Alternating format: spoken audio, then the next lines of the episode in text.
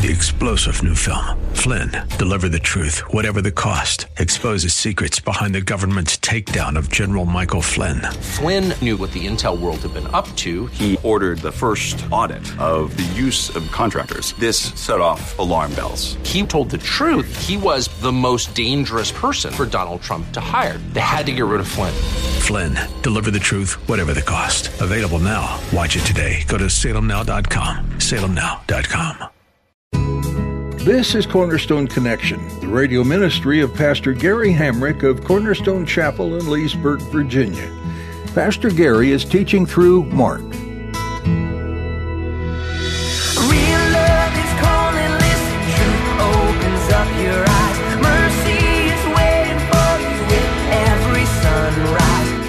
It is also important, however, for us to understand that the role that we have in the church is to be aware that there are, and even as I'm speaking to this congregation here tonight, statistically, 50%, half of you have been divorced, statistically.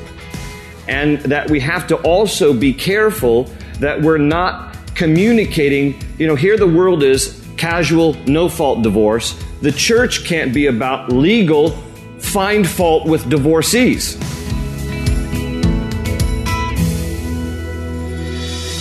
Unfortunately, in this world, many know the pains and heartaches of divorce. As you listen to today's message from Pastor Gary, he teaches you about the balance that needs to happen within the church on this subject. The world says divorce is no problem and that it's not a big deal. However, God hates divorce, but this is not a reason for people in the church to fault find with those who've been divorced. Pastor Gary encourages you to be an advocate for healing within the local church body. At the close of Pastor Gary's message today, I'll be sharing with you how you can get a copy of today's broadcast of Cornerstone Connection. Subscribe to the podcast or get in touch with us. But for now, let's join Pastor Gary in the book of Mark, chapter 10, with today's edition of Cornerstone Connection. Jesus then left that place where he had been ministering, and he had been ministering in Capernaum, and he's going to leave the Galilee region for the last time here in Mark's gospel because he's going to be making his way to Jerusalem where he's going to be crucified. So he's going to leave that place, it tells us here in verse 1, and, he's, and uh, it'll be the end of his public ministry just before his crucifixion. And he went into the region of Judea and across the Jordan. Again, crowds of people came to him, and as was his custom, he taught them. Some Pharisees came, notice, and tested him. They weren't sincere in this. They were testing him by asking, is it lawful for a man to divorce his wife? Well, what did Moses command you? He replied.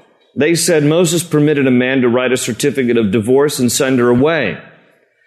It was because your hearts were hard that Moses wrote you this law, Jesus replied. But at the beginning of creation, God made them male and female. For this reason, a man will leave his father and mother and be united to his wife, and the two will become one flesh. So they are no longer two, but one. Therefore, what God has joined together, let man not separate. And when they were in the house again, the disciples asked Jesus about this. He answered, Anyone who divorces his wife and marries another woman commits adultery against her. And if she divorces her husband and marries another man, she commits adultery. Now, one of the things about going straight through the Bible is we tackle every subject, including those that are somewhat delicate. I can tell you, growing up in the church, I never once heard a teaching on the subject of divorce.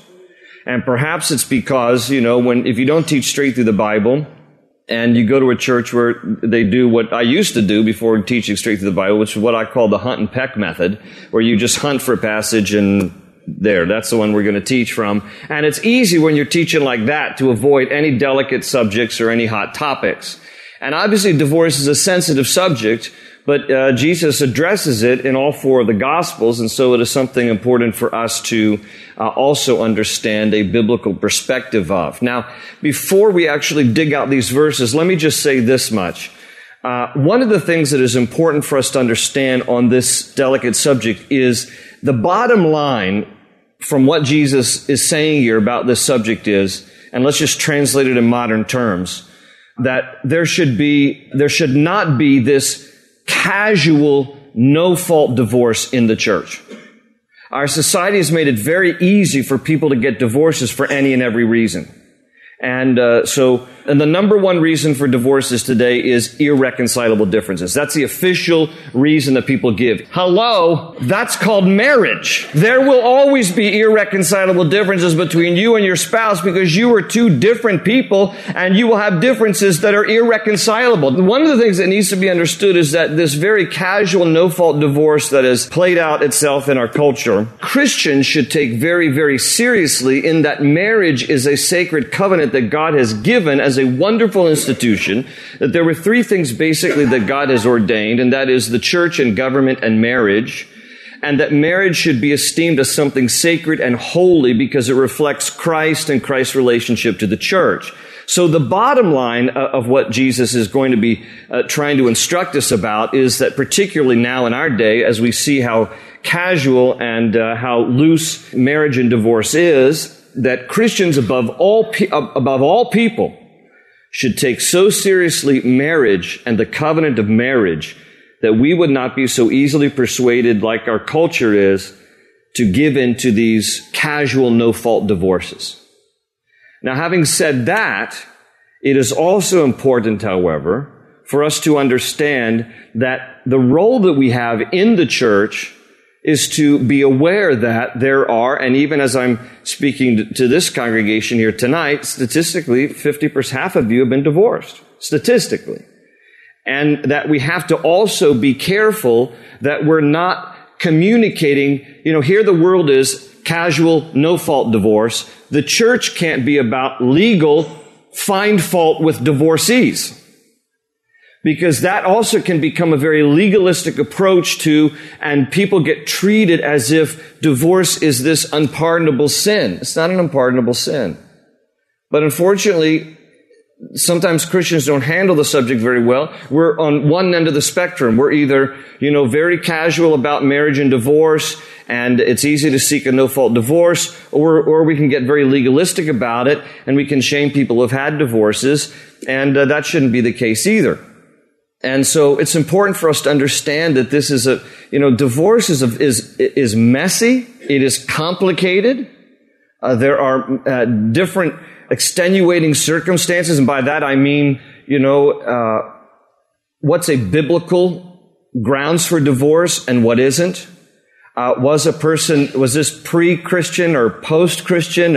Is one spouse a believer? Another spouse is not a believer? Does one spouse claim to be a believer, but is doing something very unlike what scripture says? And so they're acting like a non-believer. So is that grounds? And if they separate, is that abandonment? Is this separation? When is separation okay? When is divorce okay? When is, and it gets very messy and very complicated.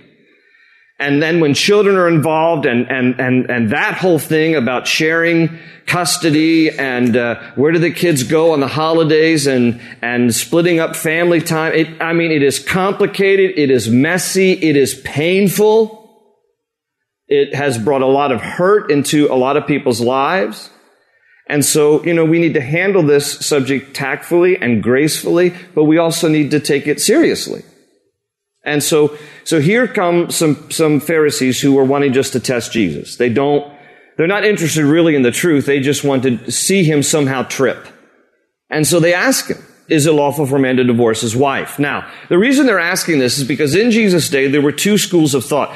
Every, there were different teachers in Jesus' day, okay? Jesus was, obviously we know he was Messiah, but he was also considered a rabbi. He was considered a teacher. And there were different rabbis, and every rabbi had a certain following of students. And Jesus had his own. Well, there, there was also some rabbis, a school of thought in Jesus' day of some uh, rabbis that had preceded him. One was called Rabbi Shammai and one was called Rabbi Hillel. And they had followers. And when it came to this subject, there was a school of Shammai and a school of Hillel. And the school of Shammai was more of a conservative approach to divorce. And uh, they were careful not to um, you know, divorce casually. And the school of Hillel was very liberal in its view of divorce. And it all hinged on one particular verse of the Old Testament. And here it is. So rather than have you turn, I'm going to throw the whole thing. It's, it's kind of tiny print, but let me just read it to you. It's Deuteronomy 24 verses 1 through 4. This is what it says. And this is what the Pharisees were referring to. This is what Moses would write. If a man marries a woman who becomes displeasing to him because he finds something indecent about her, and he writes her a certificate of divorce, gives it to her, and sends her from his house, and if after she leaves his house she becomes the wife of another man, and her second husband dislikes her, and writes her a certificate of divorce, gives it to her, and sends her from his house, or if he dies, then her first husband who divorced her is not allowed to marry her again after she has been defiled. That would be detestable detestable in the eyes of the Lord. Everybody get that? I mean, it's wordy and it's somewhat complicated, isn't it? Now, the main verse that these different rabbinical schools were hung up on is verse 1, and it has to do with one particular word, and it's the word indecent. It's the word indecent. So if a man marries a woman who becomes displeasing him because he finds something indecent about her, he can write her a certificate of divorce. And then it became parsing out words. Well, what's indecent? Well, the school of, of Shammai said, well, the only thing that is really indecent is sexual sin. If there is a, if there's sexual immorality in the marriage that breaks the marital bond, then that is indecent. And that's what Moses is referring to when he speaks here about divorce. That's grounds for divorce. School of Hillel, however, who follow the teachings of Rabbi Hillel said, no, no, no, indecent can be a multitude of reasons. If you find something indecent about her, and literally they had a list, and they had a list of things like, if she burns your dinner, that's considered indecent. You can divorce her. Here's another one. You'll find this one.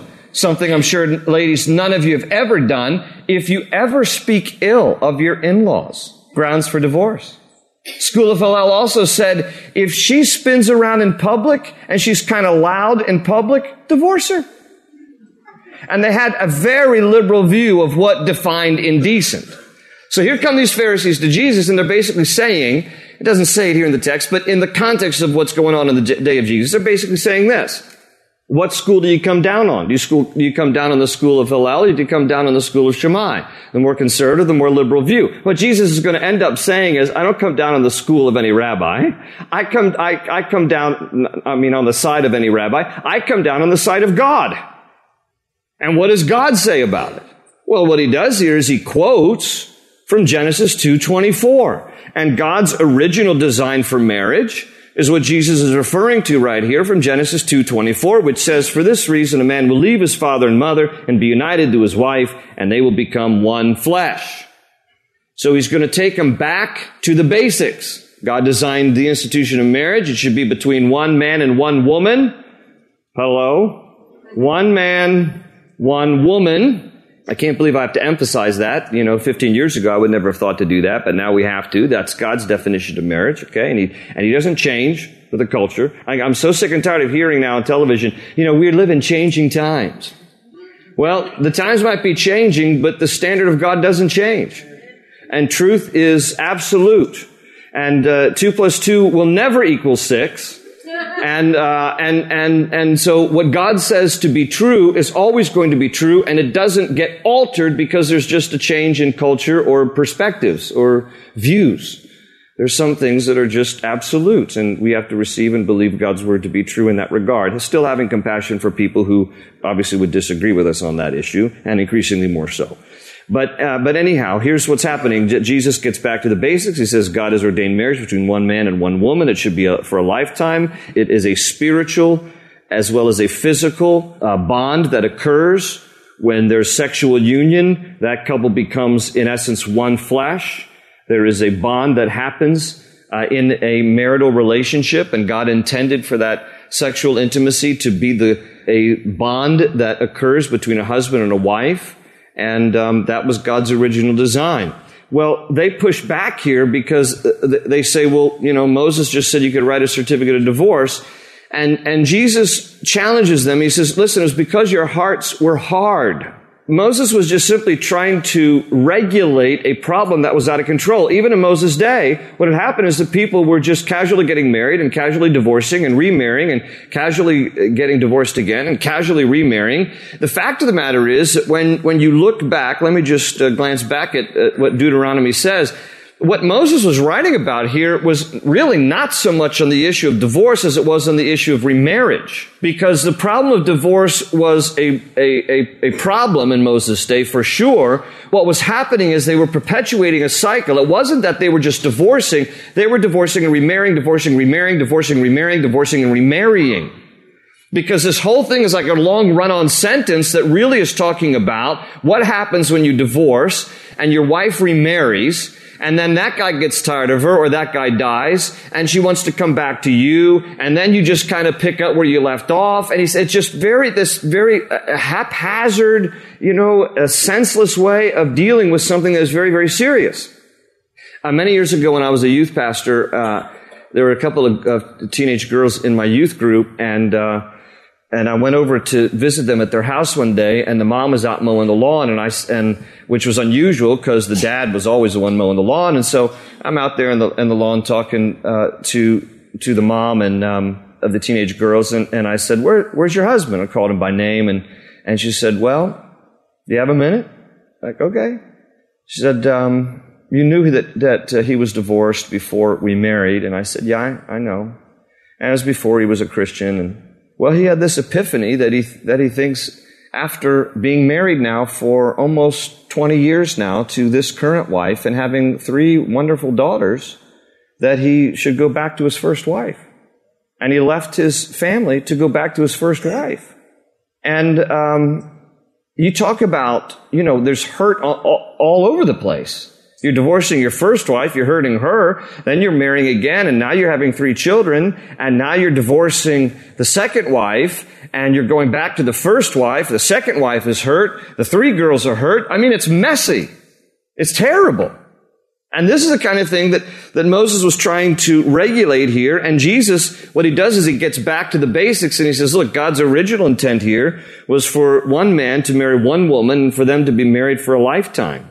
And then his disciples kind of pull him to the side and they want to know a little bit more about this, verse 10 says. And he answered them in verse 11, anyone who divorces his wife and marries another woman commits adultery with her. Now, one of the, one of the beauties about the Gospels, four Gospels, Matthew, Mark, Luke, and John, is that we have the perspective of four different people who are equally inspired by the Holy Spirit to record the words and events of Jesus and his ministry and so what you get is different angles that help complement each other so that you have a fuller story. It's like, you know, if, if, if four people were to see a car accident and they had to testify as witnesses, you'd have four different people who would say many things that are similar, but they would also have a different angle perhaps of, of the timeline and events and because they were standing at different positions and they could see different things that happened. And so their report of the events of the car accident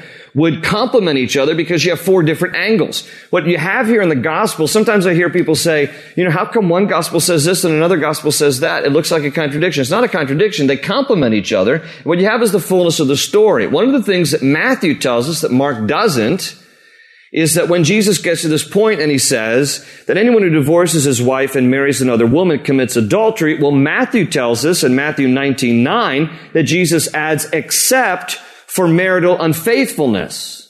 That Jesus inserts the word in the Greek, it's porneia, we get our English word pornography from it, and it's a broad word that talks about all kinds of sexual sin and sexual immorality. And Jesus is saying here that basically there's one biblical grounds for divorce, and that would be sexual immorality, the breaking of the marital bond.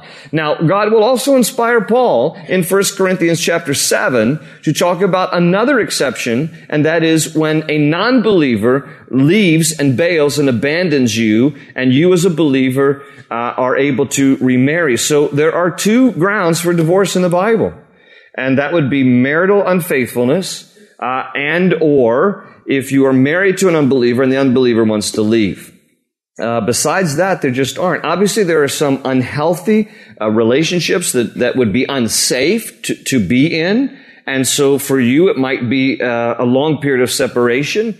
Uh, sometimes people just simply aren't resigned to perhaps in a situation where they might need to be separated and celibate to be separated and celibate because a lot of times we think it's all about my happiness and without real regard for sometimes what God's word says that I want my happiness more than I want to be separ- uh, separated and celibate. So, you know, that it gets, again, it gets complicated, it gets uh, messy, but the bottom line is we should, as Christians, hold to the sacredness of marriage as a covenant instituted by God. We should not give in to the practice of our culture to just engage in this kind of casual, no fault divorce.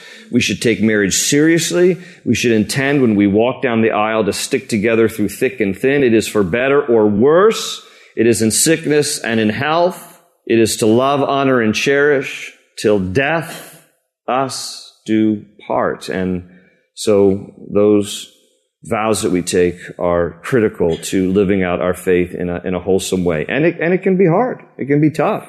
And I tell people something when they get marital, premarital counseling, we say, listen, discount the first five years. What do you mean? It's supposed to be the most wonderful years of our lives. Yeah, first five years are going to be pretty rough because you're going to be making a lot of adjustments.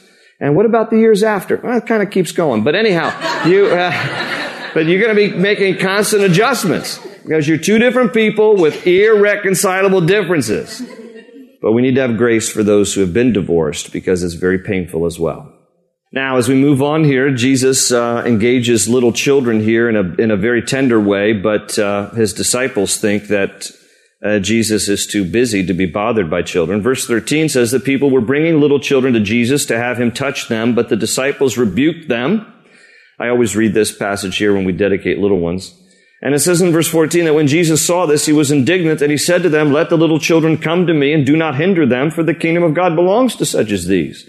I tell you the truth, anyone who will not receive the kingdom of God like a little child will never enter it. And he took the children in his arms, put his hands on them, and blessed them. And so, you know, we practice that here at Cornerstone. We just dedicate little ones to the Lord. We pray over them and we ask the Lord to bless them.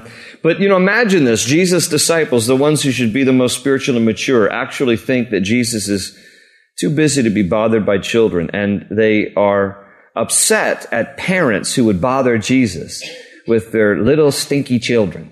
And, uh, and Jesus is indignant. He's mad here at his disciples for, for thinking that he's too busy uh, for children. And so he's, it's a very tender moment here where he takes the children and he speaks about children as an example to adults. That in essence, when he talks here about, you know, unless we become like little children, we'll never enter the kingdom of God because there's something very uh, innocent, there's something uh, very wonderful and wide-eyed about kids. They're, they are humble in nature until they grow up to become adults like us, and then pride sets in. But basically, children at first, they're very humble. There's no pretense. They don't have any agenda. You know, they're just, you know, uh, uh wide-eyed with wonder about their world. And in a similar way, we need to approach Jesus with humility. You will never have relationship with Jesus if you come just all proud and arrogant. It requires a certain measure of recognizing that He is great and I am not, and He knows all things and I don't, and He is Savior and I need Him. And that requires humbling ourselves and, and to, uh, you know, be, be contrite before Him because he esteems here these little children as, as illustrations of what we should be about. We should humble ourselves like little children in order to enter the kingdom. He took them in his arms and he put his hands on them and he blessed them. Now, I think the following story is um, a great example of why we need to be humble and broken and contrite before Him. Because here comes what your Bibles might say, as mine does, at the subtitle for this section, The Rich Young Man. Verse 17 says, As Jesus started on his way, a man ran up to him and fell on his knees before him. Good teacher, he asked, What must I do to inherit eternal life?